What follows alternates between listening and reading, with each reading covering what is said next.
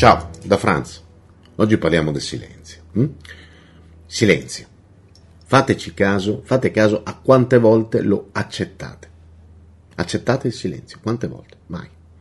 Fate a caso, fate caso invece a quante volte vi viene imposto invece il rumore al ristorante, al bar, in spiaggia, ovunque ci sia anche la minima possibilità che più persone si trovino a condividere lo stesso ambiente.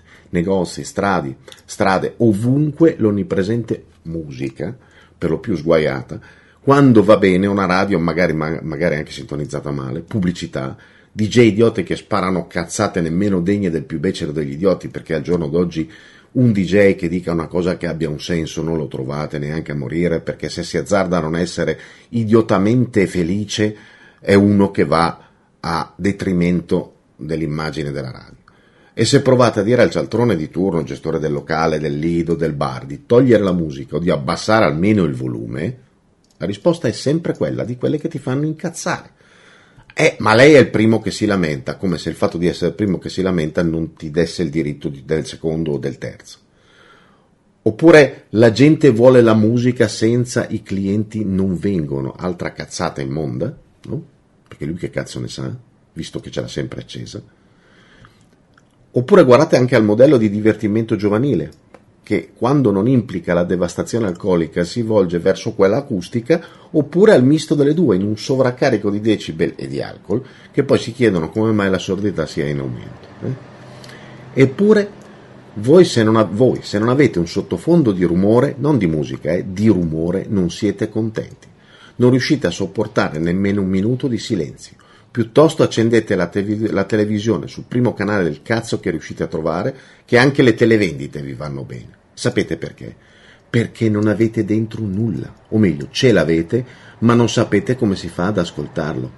E anche in quel caso in cui vi capiti davvero di ascoltare quello che avete all'interno, fate di tutto per farvi crescere le palpebre sui timpani, perché quello che vi sgorga dall'interno, anche solo un singolo attimo di quello che vi sgorga dall'interno vi dice che state sbagliando tutto, che non state facendo un cazzo di quello che dovreste, di quello che potreste, e questo vi terrorizza, vi terrorizza troppo per affrontarlo. Quindi cosa fate? Lo soffocate nell'umore, nel chiasso che più alto è, meglio è, così da non riuscire nemmeno a sentire voi stessi, manco se vi urlate nelle orecchie.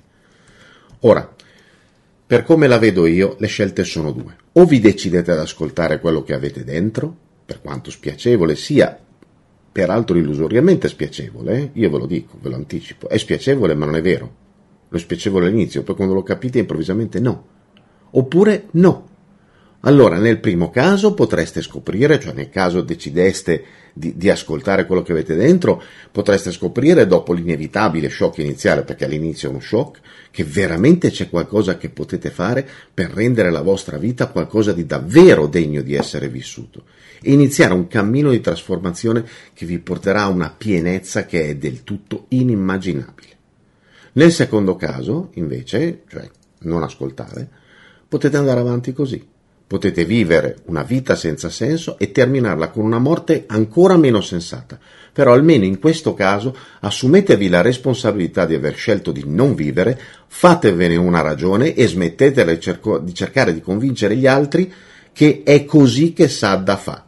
Ma soprattutto piantatela di tentare di assordare anche chi invece qualcosa al proprio interno vuole ascoltare solo perché così vi sentite meno cialtroni. Ci si vede in giro. Benvenuti su Franz Blog, canale video e podcast.